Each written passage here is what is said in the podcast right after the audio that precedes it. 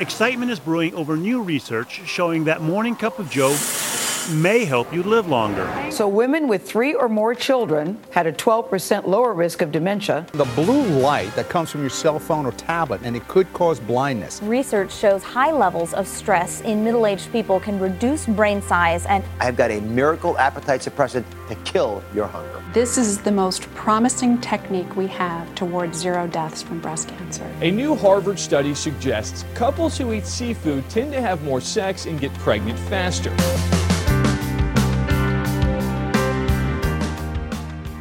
CRAP. C R A P. It's a word I hear a lot these days when I hear people talking about the healthcare information they come across. Not just the nightly news or talk shows or newspapers they check in with regularly, but also the media messages coming from hospitals, universities, biomedical companies, patient advocacy groups, scientific journals, and all sorts of sources many of us trust to stay informed. Well, if the people are being fed crap, then you end up in a situation where people say the public is stupid. And Dave deBronkart doesn't care for that thinking. For about a decade, he's been better known by his blogging name, E Patient Dave, where the E stands for things like empowered, engaged, educated, equipped, and enabled. Anything but stupid. Things he learned to become when he was facing a dire cancer diagnosis he opted to become what he calls a patient activist. Now, the remedy is to stop feeding them crap or to get some high quality bullshit detectors. Uh, and what really worries me is the idea that the forces in the industry that are willing to spend money to promote their products, if that isn't balanced off with an independent voice that will double check, proofread, fact check, and so on, uh, then we're at the mercy of the people who are making the money. That pretty well summarizes what we've tried to accomplish these past 12 plus years here at healthnewsreview.org. To be that independent voice, to spot the BS, the pollution, if you will, that occurs as healthcare information flows from its source to the general public, and above all, improve the public dialogue on healthcare so, this podcast is very near and dear to our mission because the focus is this who is polluting our healthcare information and how? I think press releases are really important. That's General Internist Dr. Lisa Schwartz, who, along with her husband and research partner, Dr. Steven Woloshin, has done extensive research on how medical information flows from researchers through medical meetings and journals, then gets covered by journalists, and ultimately is understood or misunderstood by the public. Now, back to press releases. I think that they're the most direct communication with the media from industry, from academic centers. And I think, you know, of course, their major goal is to solicit media attention all too often. They're full of exaggerations or distortions which portray the research in a way which is likely to magnify its importance, minimize its limitations, and end up with a story that is insufficient just because it's framed in a way to begin with um, that's problematic. But problematic how? I ask Woloshin if he thinks a bad press release can actually hurt people definitely can cause harm because when the stories get picked up and they get out there, if they're exaggerated or if they're incomplete or if they're not, if they don't include warnings and caveats, they definitely can change how people think about you know the results of medical research. They can affect people's choices about treatments, um, not just patients, uh, consumers, but you know the clinicians as well. So I think yeah, I think it's really really powerful lever. Woloshin and Schwartz also see another source of pollution they believe doesn't get enough attention. And that's medical or scientific meetings in which very often the research that's being presented is not only very preliminary, but also very marketable.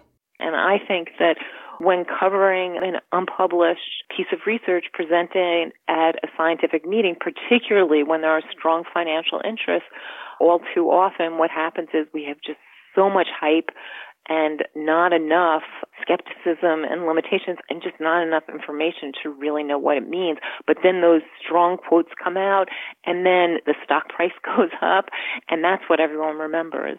Schwartz and Woloshin do their research at the Dartmouth Institute of Health Policy and Clinical Practice. It's a prolific place with a wide range of resources worth taking a look at on their website. Also, quite worthwhile is hearing Steve Woloshin's final thoughts on how our stream of healthcare information gets distorted, diluted, and polluted. There are problems at each level of the journey of information that you're describing, and um, so we need the researchers to do a better job in how they report their results. We need the journalists to do a better job about being discerning about what to cover and what not to cover. There's lots of things that are too, you know, early or um, not ready for prime time that shouldn't be covered. And, and when they do cover things, to be clear about including caveats, making sure they, ca- they quantify things, all the things that are in your Health News Review uh, checklist. But then the public has a responsibility too, because there's all sorts of medical information out there of varying quality, and the public really needs to, to work at being a skeptical reader. Otherwise, they're going to be misled.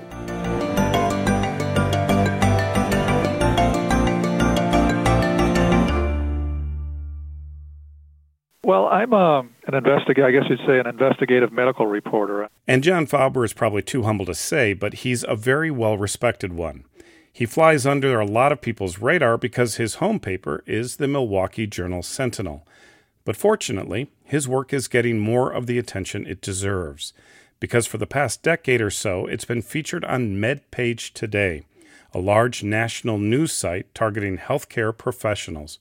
For the last uh, decade or so, I have been writing about conflicts of interest in medicine and essentially how money has corrupted uh, both the practice and regulation of medicine, often to the harm of patients. Fauber could probably identify dozens of sources of pollution along the stream of healthcare information. He's a prolific writer who knows the healthcare beat extremely well.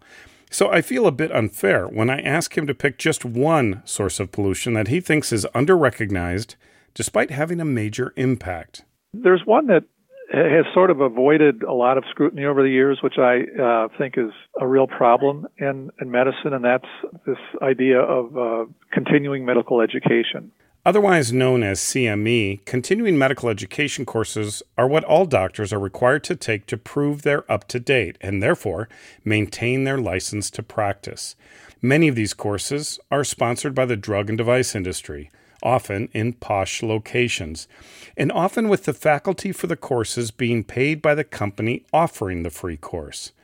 Unlike other financial arrangements between industry and providers, this sort of income does not need to be reported under the Physician Payments Sunshine Act. You know, oftentimes these courses will end up recommending use of drugs that are made by the company that funded the course. Uh, oftentimes they will recommend off-label uses for the drugs that of the company that funded the course. Oftentimes, doctors who are hired as the faculty for the course are consultants who have get extensive, large amounts of money from drug companies. And, it, and it's a sort of a perfect storm because doctors need credit to maintain their licenses. These courses are free. They can get the credit for free. And drug companies are looking for a way to increase their sales. And all of this is pretty much going under the radar because this, this money doesn't have to be reported. But does this really pollute the flow of healthcare information? Or is it just polluting doctors? Well, both, actually. There's now mounting evidence that such corporate largesse does impact how doctors diagnose and treat illness. It comes down to who is the doctor working for? Are they working for the patient? Are they making a decision that's purely in the interest of the patient? In other words, if I'm going to put you on a, a drug or recommend a, a, a medical device or something that needs to be implanted in you, Am I doing that only because that is like what I think is the best thing for you? Or am I doing it because I get, you know, hundreds of thousands or tens of thousands of dollars a year from the company that makes that drug or device? So it's quite possible this influence provider, knowingly or unknowingly, might provide influenced information. Information at risk of being incomplete, imbalanced, or even incorrect. I ask Fauber what he thinks should be done about it. Unfortunately, a lot of these things come down to regulation. Um, you know, I, I think part of the solution would just be more of that. You know, just demanding more disclosure. I'm demanding that any kind of payments, whether it's for uh, doing promotional talks or working as a consultant or getting royalties for a product or conducting continuing continuing medical education classes, all of that has to be reported and and maybe you know maybe a requirement that there be some teeth in the rule these rules you know so that if you don't report there's some kind of sanction or something that can be put both on the drug company and the the doctors or you know the person receiving the funds and i think if patients knew uh, that their doctor had been getting a lot of money from a company whose product the doctor was saying you should be on or should be you know getting they might think twice about that.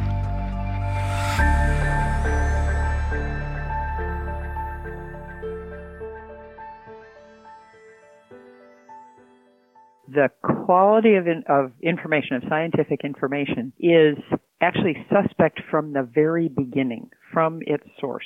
That's Dr. Virginia Moyer, a general pediatrician and expert in evidence based medicine. She's talking about something Steve Woloshin of the Dartmouth Institute alluded to earlier when he mentioned researchers needing to do a better job of reporting their results. Let's just imagine that I'm a researcher. I've got five projects that I've been working on. I got to get all these papers written. I am busy. I don't have a lot of time. So I'm going to put my heart and soul into getting the papers written where I have a result that people are going to be excited about. And the negative studies, particularly the small negative studies, are just not going to get published. But they're not going to get published not because the editor re- rejected them, because I never submitted them. And there's there is solid evidence behind that. What Moyer is referring to is what's called publication bias. The decisions that researchers or publishers make regarding what they consider to be significant, or showing a positive result, or likely of public interest. It's one of the furthest upstream influences on our healthcare information. But Moyer also had a front row seat to another influence, another source of pollution that's often overlooked patient advocacy groups and professional medical societies, and how their agendas, which often seem 100% altruistic, run counter to the best available scientific evidence, and therefore have potential to cause harm. Between 2011 and 2013, Moyer was the chair of the U.S. Preventive Services Task Force, an independent panel of healthcare professionals who carefully evaluate existing evidence and making recommendations about preventive healthcare measures, many of them on common screening tests. The task force gets criticized all the time for saying there's not enough evidence to, to make a recommendation. And we always get letters that say you're killing people because when you don't make a recommendation, then people don't get their screenings and they're going to die without really understanding that the whole reason we didn't make a recommendation is that you actually can't come to that conclusion. You don't have the evidence.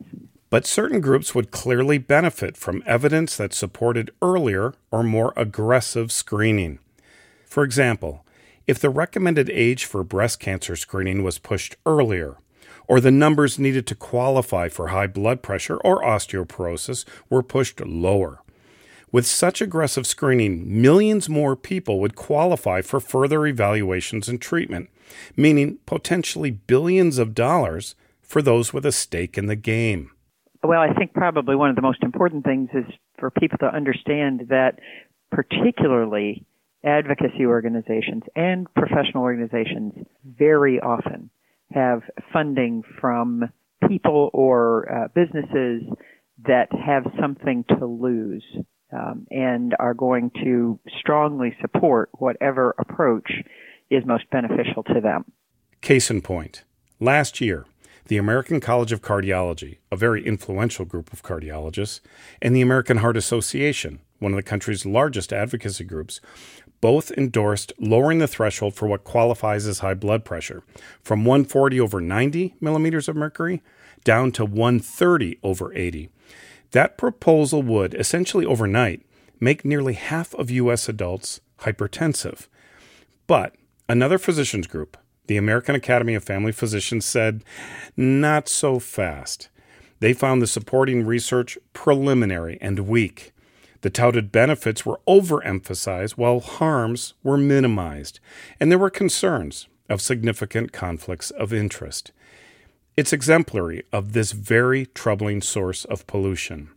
That is, many of the guidelines doctors use every day to screen for diseases or even define them are written by professional societies with significant industry funding, but with very little input from independent sources. That's precisely why the U.S. Preventive Services Task Force is such a vital independent voice. You got the accent, the positive, the negative. As I listen to these people reflect on how our healthcare messages get polluted, two things became quite clear. First, that all along the way, there are incentives for people to, as the song goes, accentuate the positive and minimize the negative. In short, that is branding, which is nothing more than presenting oneself in the best positive light. And that, by definition, is an imbalanced and incomplete picture. What we need to make an informed choice is the exact opposite. We need balanced information, and we're rarely getting that.